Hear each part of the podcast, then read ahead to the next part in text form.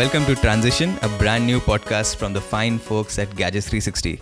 This is where we'll talk about games and pop culture. So our podcast Orbital will no longer have these topics.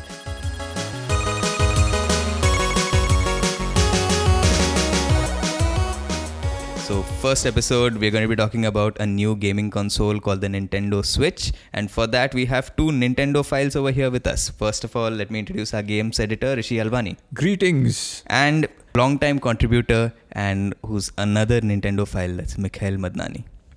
Nintendo file? That's just a little weird. That's a term invented by our games editor. Is it? Yep. Oh, yeah, true. yeah. It was used. Sorry. You're a th- That's a thing now. Deal with it. All right. And I'm your host, Pranay Parab. And we will be talking only about games in this episode. But in some episodes in the future, we'll be having a segment on games or a segment on pop culture or sometimes both. So be prepared for this ride. So let's introduce the Nintendo Switch first, I suppose. Mikhail, do you want to take this takeover right now? Yeah, sure. So basically, the Nintendo Switch is an upcoming hybrid console from Nintendo. It's going to be their successor to both the three D S and the Wii U, regardless of what people think. Uh, I say hybrid console because it's going to replace both the portable three D S and the home console, which is the Wii U. If you noticed, the Wii U basically failed because they hadn't really thought it through. It's a, it has a tablet which can play games on it, but it still needs to be in the same room as the home console. Uh, it's not like the iPad where you can just take it anywhere you want and play. The Switch aims to replace that because it's a tablet which has controllers on both sides and it can be docked when you get home to play on your big screen. So Nintendo aims for it to be a one-stop entertainment shop, I guess, from the way they've positioned this thing. And uh, they're going to be announcing it very soon and giving us more details about it. They just revealed it initially and have shown it off a few times on T V. But we'll there'll be a big unveiling soon. Yeah, so before we get into the nitty-gritties of the console, I wanted to ask both of you what you feel about the timing of the announcement. Because if I'm not mistaken, it was announced first in October and now it's January twenty seventeen. And we are going to see the actual announcement and there are rumors that the product won't be available until March. So what exactly is going on here, Rishi? Uh, I think it's basically a very uh, shrewd effort to keep the hype train going. You have to understand that uh, prior to the announcement of the Switch, uh, Nintendo had announced that uh, Pokemon Sun and Moon, which is their biggest franchise on the on on the three D S and on their handhelds in general, uh, was going to see a new release first week November. So even if the hardware is ready, you don't want it out around the same time to cannibalize on possible software sales. Because uh, what we saw next is Pokemon Sun and Moon had a crazy good reception. It, and I think twenty sixteen is the year where the three D S saw maximum hardware sales, which is fantastic for a piece of kit that's over, I think, five years old now. Uh, the second thing is they also had Super Mario Run that was due December fifteenth.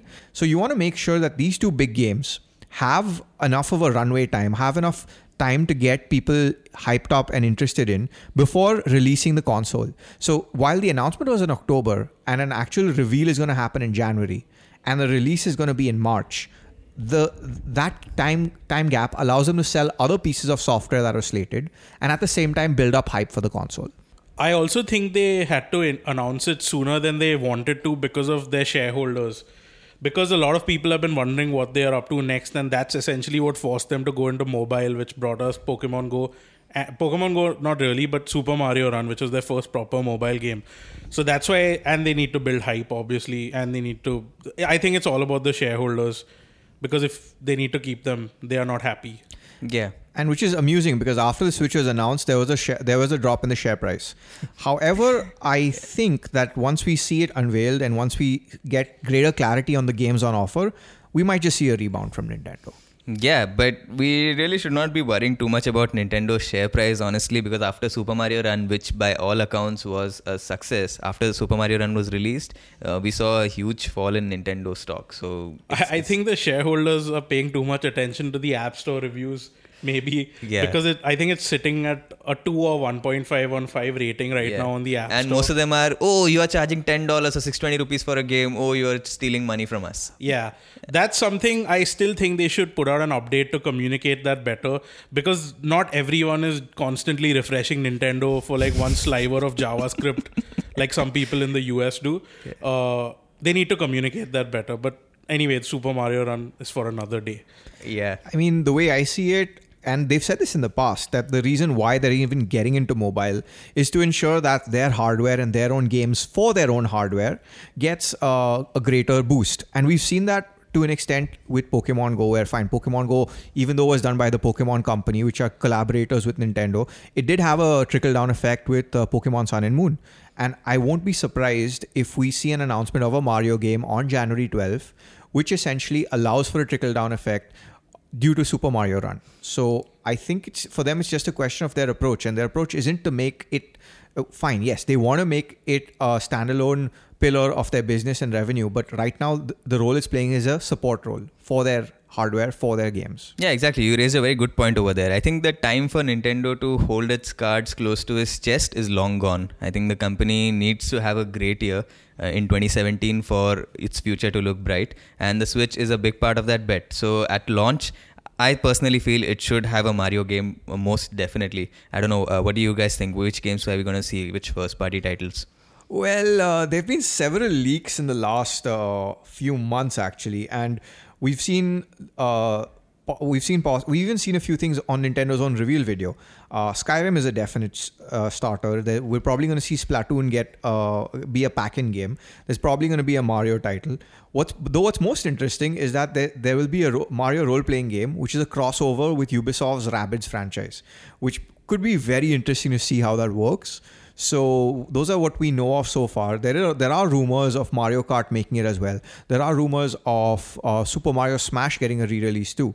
So that's what we've heard so far. But I think Mike has a greater idea on some of the newer possible software releases. So the big uh, the big game everyone is looking forward to on the Switch besides Mario is the new Legend of Zelda game, Breath of the Wild. And uh, recently there have been reports pointing to a launch release or even bundled release for Breath of the Wild and the Switch. Uh, I think this would really be like a, an insane start for them if they get Zelda and Mario out at once, because uh, you have one pack-in title and you have a bundle release which has both, and you instantly have everyone buying your hardware. And knowing Nintendo, it'll be hard to get for the first uh, few weeks or months, given how they've handled hardware over the last two years. I've experienced this firsthand, so mm-hmm. has Rishi to some extent. So I think Zelda is the, the big thing they need to get out. If they manage doing this at launch, then it's smooth sailing. Yeah, so that's another interesting thing. Um, how do you think they should pace the release of their games? So if Zelda comes at launch with the kit, um, do you think they should have five other titles ready, like third party, first party combined? Or do you think it'll be better for them if each of these titles is coming out, say, uh, every month or every two months or so? I think uh, they need definitely need to have a few first party and some big name third party titles uh, for their launch, because uh, no one wants to buy a system even with the promise of new games. That didn't work out so well for the Wii U in the end. So if you have big third party support initially, at least there'll be some hope people have. Like they showed off N B A in the Switch announcement video. If that launches, if we see Skyrim, if we see a like say a new Lego game also like they had with the Wii U. This ensures that at least these companies are doing something for the platform.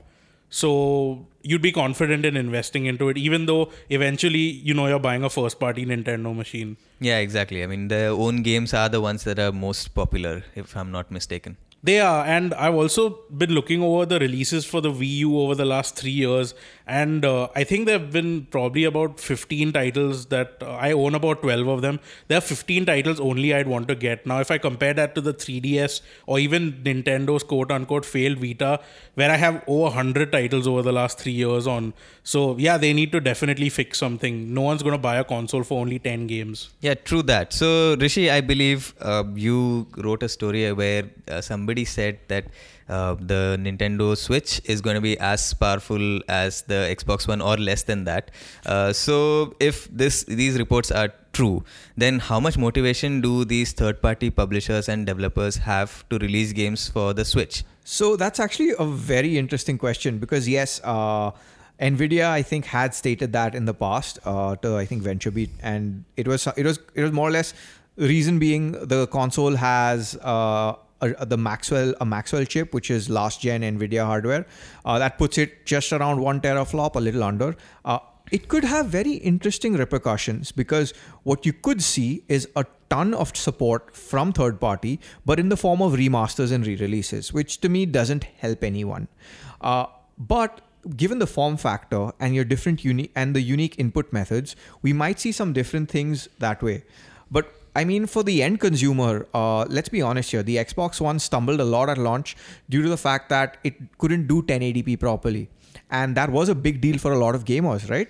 So, and here, given the spec, you're looking at a best case situation where on a ha- on the handheld, you're probably seeing seven twenty p being the max it can go. And when you're on a bigger screen, best case situation, and if you're really, really great at, at optimizing your code, you could see ten eighty p. Though earlier rumors had stated nine hundred p at sixty frames per second being the benchmark for many. Uh, And this could be a bit of a bottleneck, because if you look at how P C gaming is going, if you look at how consoles are going, like the Xbox One and P S four, we're already seeing iterative versions of both consoles. All right, the P S four Pro is already out. It's pretty. It's a pretty good piece of kit, all said and done. The Project Scorp- uh, Project Scorpio is going to be out end of uh, end of next year, end of this year, sorry, and that's also going to be cl- six teraflops or more. So you have this device, which is going to be the most underpowered one on the market. And considering we've reached a situation where third-party developers own a large chunk of the games you're going to buy, there has to be something really unique for it to stand out. And that's the worrying thing to me. I don't see anything, aside from Nintendo first party, being it, being worth investing in at this stage. This could just end up being the Wii U two point oh. So uh, the, the thing they are going for, at least from what I've seen, is they want this to be a secondary console. Because... Uh, it's a portable, and given how market trends are moving, no one has a portable as their primary console anymore. So we've also seen Rockstar and C D Projekt Red both comment that they are not working on the Switch right now. These these two uh, publishers have made some really big titles, like G T A five and Witcher three are both uh, some of the most important titles of the last few years, I'd say. And if they aren't working on the Switch, then like who is? You can't just survive on, say, a Lego game for the whole life cycle of the console. And the seven twenty, ten eighty thing is definitely going to be a problem. But I have a feeling it's not going to be so noticeable on the portable front, even though we have phones and tablets higher than that. What do you think, Pranay? I personally don't really care about resolution or uh, hardware uh, hardware inferiority so much, because according to me the game experience really matters. So if there are excellent Nintendo games, then I am going to buy, uh, but then you know it is also a bit worrying that I'm spending a certain amount of money on a console where third party games at best would be remasters or maybe poor copies of their uh, Xbox One or P S four versions. I mean, yeah, we're already hearing rumors of Final Fantasy fifteen making it uh, to the console, and if that happens, yeah, great. I mean, okay, cool. It's another platform to play, play it on. But then that aside, I mean, how many of them are we going to see? How many third parties are going to support it after the initial six months? That's going to be the the challenge here. Yeah, and how many people are going to buy a console where they can play games which they've already played on other platforms? Exactly. So that's another challenge for Nintendo here. Exactly. But what's going to be interesting is one of the strongest rumors is that it could be a region-free device. And if that's the case, that could change a lot of things for a lot of people. Because along with Mike saying that Legend of Zelda might be a bundle in title, there's also another rumor doing the rounds that most that that it'll be there for Japan and U S and not Europe. Which means that, yeah, if you have a European console, you can easily import the game. And what it also means is that if it's region-free, we could also see being... Uh, the la- we, we could also see there being no voltage issues, which means if you're in India, you could just import it, plug it in, no drama, like you would with the P S four or the Xbox One S. So, yeah, I mean, there are a lot of interesting things that are unknown at this stage. And the way I see it, yeah, I, I'd still temper expectations through and through because, I mean, let's be honest, you're buying this for Nintendo's games. We don't know what their lineups are like. We don't know how much support there's going to be from third parties. So I'd still say, as it stands, temper expectations. Yeah, sure. And that's exactly why the January twelfth event is a big deal, because all buying decisions are going to depend on the games. So if they announce that a whole bunch of games are going to be available right at launch, so then a lot of people are going to jump straight in because nobody wants to wait for the next great game that, that will come for this console. I mean, just as an example, let's look at No Man's Sky. Yeah. Uh, hyped so much for, I don't know, three years. Yeah. And then finally when the game came in, we weren't really impressed with it at all. So that's selling that dream. I don't think that's going to work. But if you have like definitive launch dates, so say console is available in March and then games will be available March, April and May. If you have have something like that, then people are still going to jump in. I think they'll uh, announce all their launch titles at this event and maybe let a third party, a big third party, announce something on their own. And we'll know what they're releasing until June. That's when they'll have their big E three show where they'll showcase the future of Switch. Hmm. Also, when people already have it in their hands. Hmm. I think that's going to be a, the second important event for them after revealing the Switch with the price and other details in a few days. Yeah, so E three is where they can actually show people that this these things are coming. And maybe, I don't know, like maybe they'll even announce that some hardware updates are coming in, although that's not going to please anybody. I wouldn't see that happening until probably two thousand nineteen or twenty at least. Hmm. Because uh, the new three D S, which is not just the new... Uh, the naming is stupid, so I, I'm not clarifying this right now. Hmm. But the new three D S basically is like the iPhone five S compared to the three D S, which is the iPhone five. And that ended up getting just one exclusive game with a few games running better. So I don't see them doing that so soon because they've definitely learned from that mistake. Mm. We could see accessories, a lot of accessories being announced for it. I mean, right now, a few of them have already been leaked in the in terms of specific chargers and carry cases and pouches and cleaning kits. But I won't be surprised if they actually bring in a few more things. And there's another rumor doing the rounds that, yes, it'll be comparable and will work with your smartphones. But I wouldn't put much stock in that because uh, Nintendo is traditionally known as a walled garden for a lot of their things. So I don't see that happening. I think the, the smartphone part of it is going to be with Miitomo, which is that app slash game they have. And in the end, their main backend is going to be the My Nintendo account system. So I think that's going to be the only... actual link between smartphones and the Switch. Yeah, the legendary My Nintendo account system. It's it's actually quite much better nowadays. I mean, as compared to what it uh, used to be, the old system was something else, right? It was the uh, the old N N I D system. Yeah, uh, is one of the worst account systems ever, and we do not need to talk about it anymore. Yeah, and the, it's one of the reasons why, at least until the new console comes out, I refuse to buy digital games on Nintendo systems. But yeah. Yeah, so uh, even the new one is, is not great. I mean, for example, Mario Run, when you first uh, sign in to that game, uh, they ask you to select your country from a list of countries. So you like basically scroll through an entire list before you find your country. Um, things like that don't really make me very optimistic. I about mean, this. Nintendo's not, U I is not their strong point. Yeah. Uh, they're like in the middle of Microsoft and Sony on that front, but... Yeah, yeah. Clearly nothing to be particularly optimistic about. Uh, all right, one thing that we've not uh, gone in depth about so far is the controllers. So these are called Joy-Cons, right? And uh, they can be detached and you can play anywhere. So I suppose we should talk about whether, like, how portable are they? You can take them anywhere, sure. But do, like, does this have four G L T E so that you can have internet anywhere? You can play offline multiplayer. How does it work? No, so it does not have cellular connectivity as of the F- FCC listings, but. Uh, It does have offline multiplayer, so it'll probably be like uh, two people connecting to the same Switch with those two joysticks, which are Joy-Cons attached on both sides, and playing on the same screen. So this will be, this is basically bringing the couch co-op experience outside the house. They showed off people playing this on a plane and in a coffee shop, and also if it actually does work out, it'll be interesting to see, because the last time I saw someone playing a game in a coffee shop was when I took a laptop to play a Steam game, and it wasn't fun at Starbucks.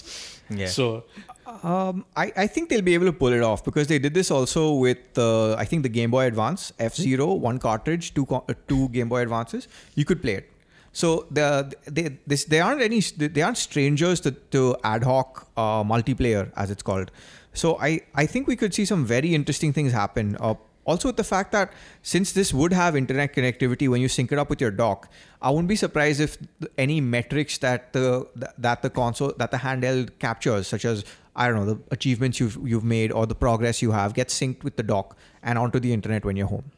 That to me seems like a likelihood at this stage. They've done ad hoc offline in the past with the three D S also. I mean, you can still do it with uh, one cartridge. It's called Download Play.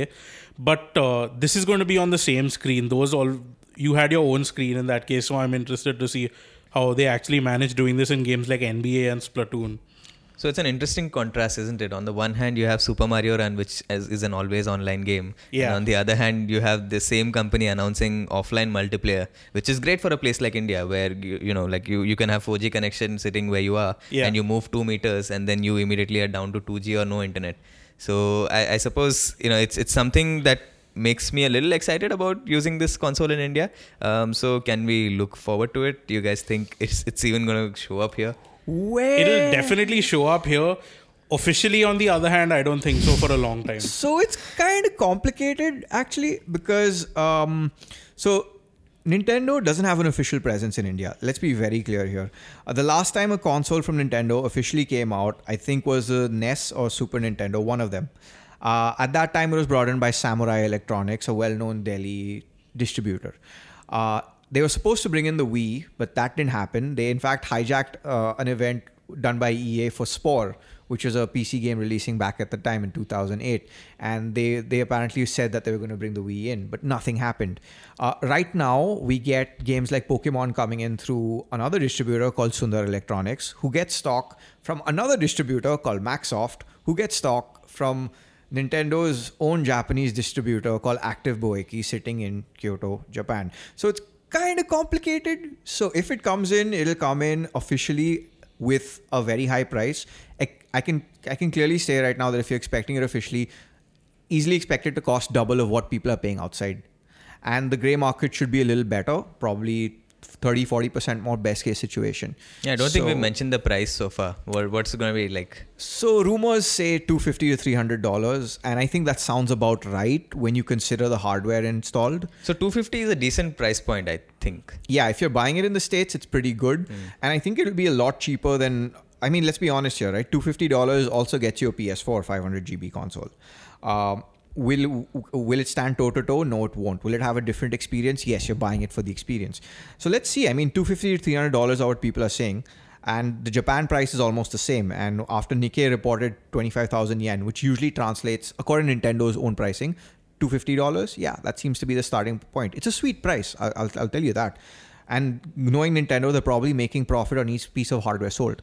So it'll just be interesting to see how they get the availability right. And if it's anything like the N E S Classic, which was horrible, no one could find any stock until four or five weeks after release at best, we could have a problem. But that aside, yeah, pricing seems good. Yeah, so assuming somebody buys this in India, um, we know that we don't recommend it, but we know that it's available via unofficial channels in, in various places. So what kind of pricing are they looking at?